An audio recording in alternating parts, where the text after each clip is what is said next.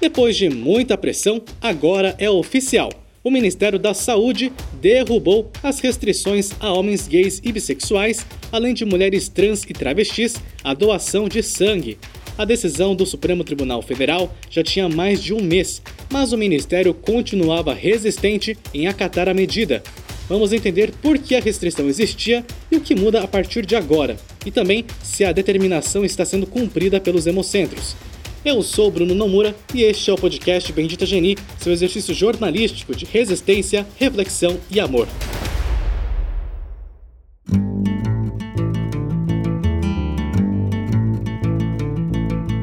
Em 9 de maio, os ministros do Supremo Tribunal Federal concluíram o julgamento em que consideraram inconstitucionais as normas do Ministério da Saúde e da Agência Nacional de Vigilância Sanitária, a Anvisa, impostas à doação de sangue por homens que tiveram relações sexuais com outros homens. Até então, homens gays e bissexuais e também mulheres trans e travestis precisavam ficar 12 meses sem relações sexuais para estarem aptos a doar sangue, o que na prática se tornava uma proibição para a maior parte dessa população.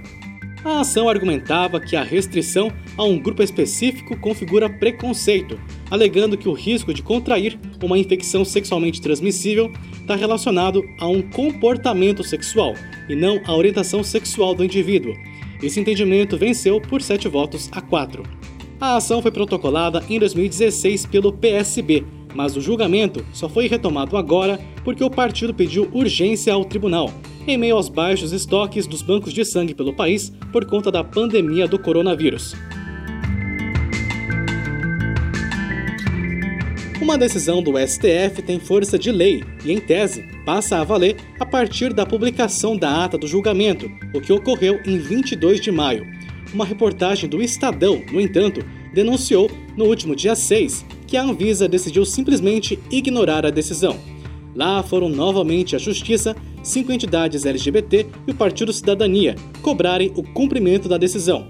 Foi só no dia 12, última sexta-feira, que um ofício circular da Coordenação Geral de Sangue e Hemoderivados do Ministério da Saúde anunciou oficialmente a mudança de posição. A questão é polêmica mesmo, a explicação está no passado, na epidemia de HIV/AIDS. Na década de 80, quando surgiu, a AIDS ficou muito associada à comunidade gay, o tal do câncer gay. Os efeitos severos da doença aumentaram ainda mais o preconceito contra essa população. Até hoje, o HIV é uma doença marcada pelo preconceito. Quase três décadas depois, com tratamento, é absolutamente possível ter qualidade de vida convivendo com o HIV. O tratamento avançou muito e o diagnóstico também, mas o preconceito ficou. Quem explica pra gente por que a restrição à doação de sangue é preconceituosa é a médica Ana Maria Zandoná.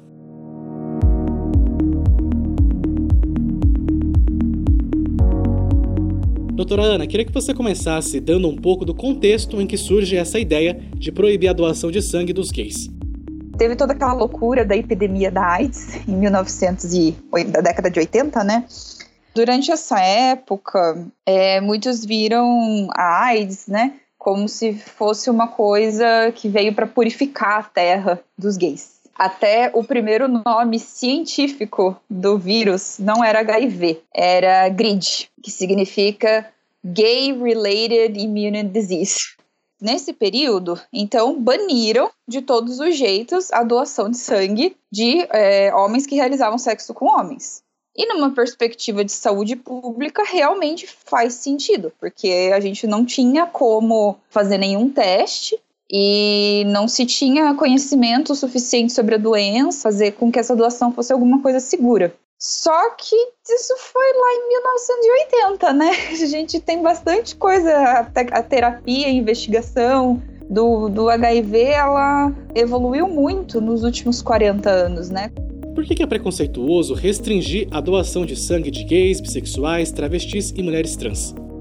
Essa ideia de período aí de 12 meses, né, para pessoas gays poderem doar, veio dentro de uma perspectiva assim de, de redução de danos, mas não se tem muito conhecimento, muita, muito estudo, né, que realmente comprove que esses 12 meses são necessários, na verdade, né? E vem com várias problemáticas em cima, assim, porque ainda coloca como se o HIV fosse uma coisa só de pessoas gays ou de, de profissionais do sexo. Vem com a ideia de que uma pessoa heterossexual com comportamentos de risco tem menos risco de transmitir HIV do que uma pessoa homossexual sem comportamento de risco, né? Era uma ideia assim que é para evitar ao máximo de dar falso negativo nos nossos testes imunológicos, né? Mas assim, nenhum teste imunológico precisa de 12 meses de, de janela hoje em dia que a gente tem de tecnologia, né? Então acaba sendo uma questão, uma questão histórica mesmo, de preconceito por causa da epidemia. O que pode ser feito então para minimizar os riscos da transmissão de doenças pela doação de sangue? Até pensando talvez no que é feito em outros países. O que eu vi que eu achei interessante, pensando que quando a gente fala em doação de sangue, são volumes grandes, muitas pessoas, para evitar todos os riscos possíveis e imagináveis, né? Na Itália, eles mudaram o protocolo deles e eles não levam mais a, orientação sexual ou identidade de gênero da pessoa como critérios para fazer a pessoa poder doar sangue ou não. É focado apenas na parte do comportamento. Se a pessoa teve mais de um, uma relação no, nos últimos quatro meses com alguém que ela conhecia o comportamento sexual, ou se é uma pessoa que faz tem relação sem uso de preservativo, né? E daí a partir disso eles triam se a pessoa vai fazer a doação de sangue ou não. Outros países eles já adotam uma técnica de primeiro fazer uma triagem sorológica na pessoa. Aí eles veem, se o exame vier normal, eles ligam para a pessoa, a pessoa volta ao hemocentro do local para fazer a coleta do sangue. Existem diferentes maneiras da gente lidar com essa situação e, e sobrepor. Mas a política que a gente tem hoje em dia, ela é uma política estigmatizadora, né? E isso a gente não tem justificativa de continuar. Não é por motivos de saúde. Doutora, e de que forma essa proibição está relacionada a um fazer da medicina que é historicamente LGBTfóbico? É interessante assim como que a medicina, na verdade, ela tá dentro da história da estigmatização da população LGBT. A criação do termo homossexual ou homossexualismo, né, que o termo da patologização desse comportamento, o transexualismo, tentar classificar os tipos de transexual, enfim, a, a, medicina sempre teve muito presente nesse processo histórico de legitimar essa violência contra as pessoas LGBT. E essa questão da doação de sangue, ao meu ver, é um resquício desse processo histórico que a medicina esteve envolvida, sabe? Ana Maria Zandoná, muito obrigado pela sua participação aqui no Bendita Geni. Obrigada, viu? Tchau, tchau.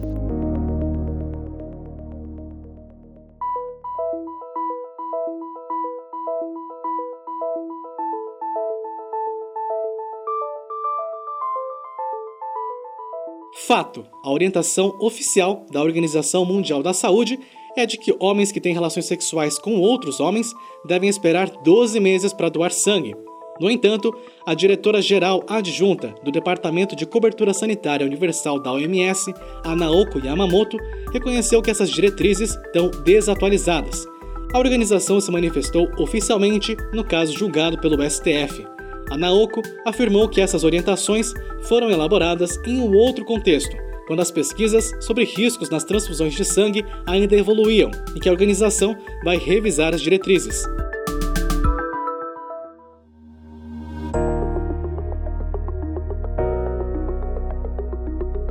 Estudante de Direito, Richelle Vergara, de Porto Alegre, Rio Grande do Sul, se animou logo após a decisão do STF e decidiu que ia doar sangue, mas como costuma ocorrer, ele foi barrado na triagem.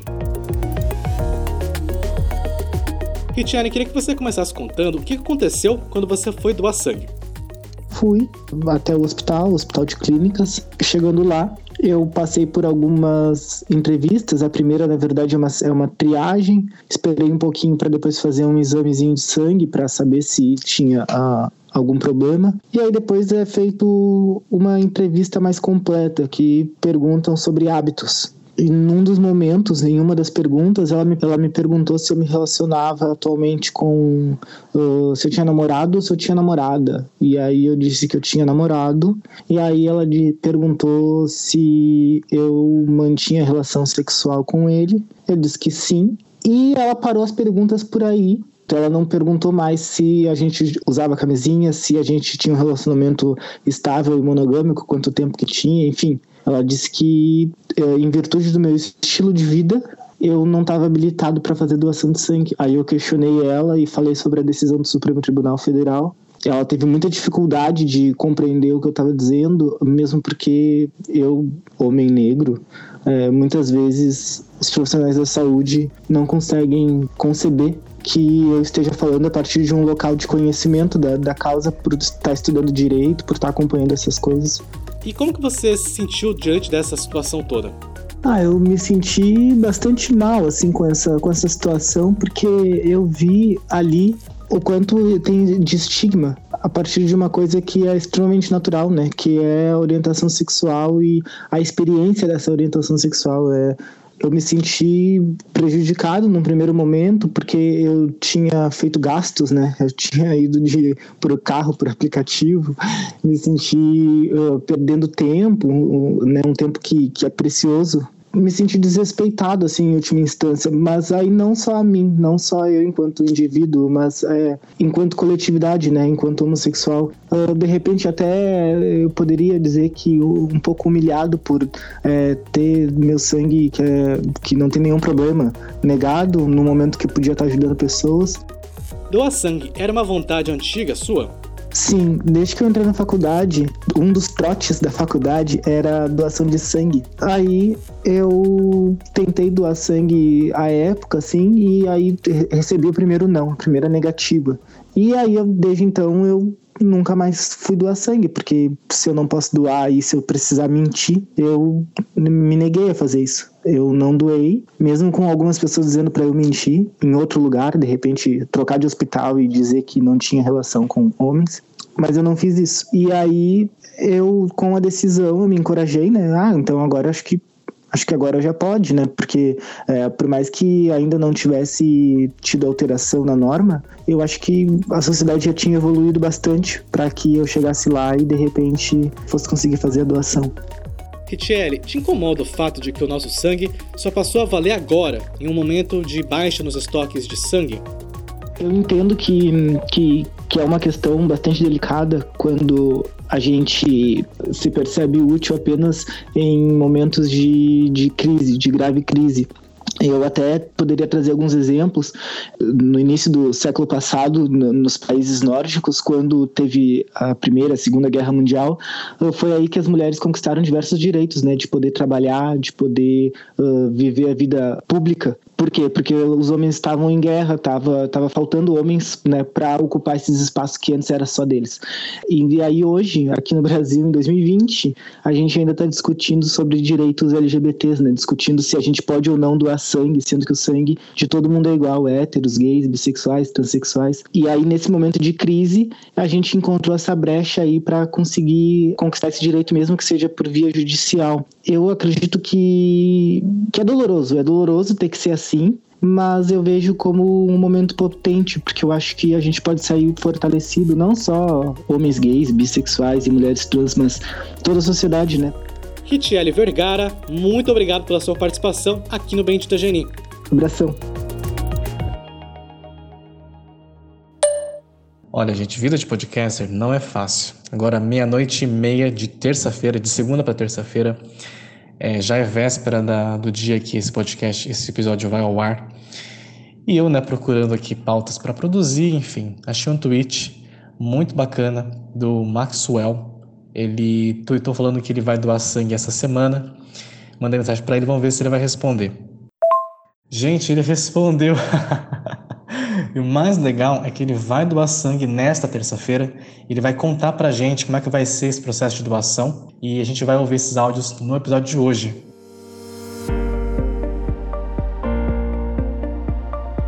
O Maxwell Santos é analista de workplace e mora aqui em Osasco, região metropolitana de São Paulo. Ele revelou a vontade que tem de doar sangue. Eu nunca fiz piercing nem tatuagem, porque antes de fazer essas coisas eu quero doar sangue e eu quero doar medula. Eu quero ajudar as pessoas antes de pensar em mim. Então é por isso que eu não tenho nenhuma tatuagem no meu corpo. Então, eu vou almoçar agora, pra mim já ter tipo um intervalo de duas horas de almoço. E eu vou pegar um Uber. Vai ser no Hemocentro daqui de Osasco, então é super rapidinho. Eu pego um Uber e vou pra lá. Chego em menos de 10 minutos. Boa tarde, tudo bem? É lá no Hemocentro, moço. Ok, o Uber me deixou no portão errado. Vou ter que dar a volta no quarteirão. Ô vida. Já entrei, já fiz o teste de anemia e eu tô com um batimento um pouco acelerado, eu tenho que me acalmar. Eu fui impedido de doar porque eu tive uma. Eu vomitei e a minha garganta tava doendo também. No sábado eu vomitei. E eles estão muito rigorosos com isso, mas ela falou explicitamente, porque há sete meses atrás eu tive uma relação casual com um cara e foi protegida mesmo assim. Eu fiz o teste, mas ela falou explicitamente: como você teve uma relação sexual, mesmo protegida, eu apresentei a foto do teste, ela falou que eu tenho que esperar 12 meses para poder doar sangue. É isso. Oi, boa tarde. Maxwell, o que, que eles falaram para você na hora de negar a sua doação? Sabe, me trataram super bem, foram. não me ofenderam em nenhum momento, porém simplesmente falaram assim: nós não vamos poder aceitar o seu sangue porque você teve relações sexuais com o seu parceiro em menos de um ano. Eu simplesmente falei assim: tudo bem, moça, tudo bem. Ela falou assim: tenta de novo ano que vem, tá bom? Ter esse direito negado, o que, que significa isso para você? Uma coisa que eu sempre falo para os meus amigos héteros é assim: vocês não sabem o quanto dói você ser discriminado por ser quem você é. Você não sabe o quanto dói você ser catalogado como uma pessoa doente, como uma pessoa promíscua, só porque você tem uma orientação sexual diferente da considerada normal. E tipo, o que, que é normal? Sabe, é foda pra mim, de verdade, porque eu já sou negro, eu sou pobre, eu sou gay, sabe? Eu tenho três motivos para a sociedade me matar. E eu não sei se eu passaria por isso de novo. Força para você, Maxwell. Obrigado mesmo por compartilhar a sua história com a gente. Força para todos nós. É isso. E nós ficamos por aqui. Bendita Geni é um projeto independente de podcast, newsletter e vídeo voltado à comunidade LGBT. Novos episódios às segundas, quartas e sextas-feiras. Fazemos parte da rede LGBT Podcasters. Conheça outros podcasts do Vale em lgbtpodcasters.com.br. Este episódio contou com produção e edição minhas, arroba Bruno Nomura. Agradecimentos especiais ao Everton Rocha. Siga a gente nas redes sociais. Estamos no Instagram, Facebook, Twitter, LinkedIn e YouTube. Links no nosso site, onde você também pode assinar a nossa newsletter e receber os principais fatos do universo LGBT da semana direto no seu WhatsApp ou Telegram, tudo de graça. benditageni.com. Você, empresa, quer patrocinar a gente? Entre em contato. Acha este projeto importante? Gosta do nosso conteúdo? Com valores a partir de 10 reais, você ajuda a manter este projeto vivo. Instruções também no benditageni.com. Seu exercício jornalístico de resistência, reflexão e amor fica por aqui. Muito amor e até mais!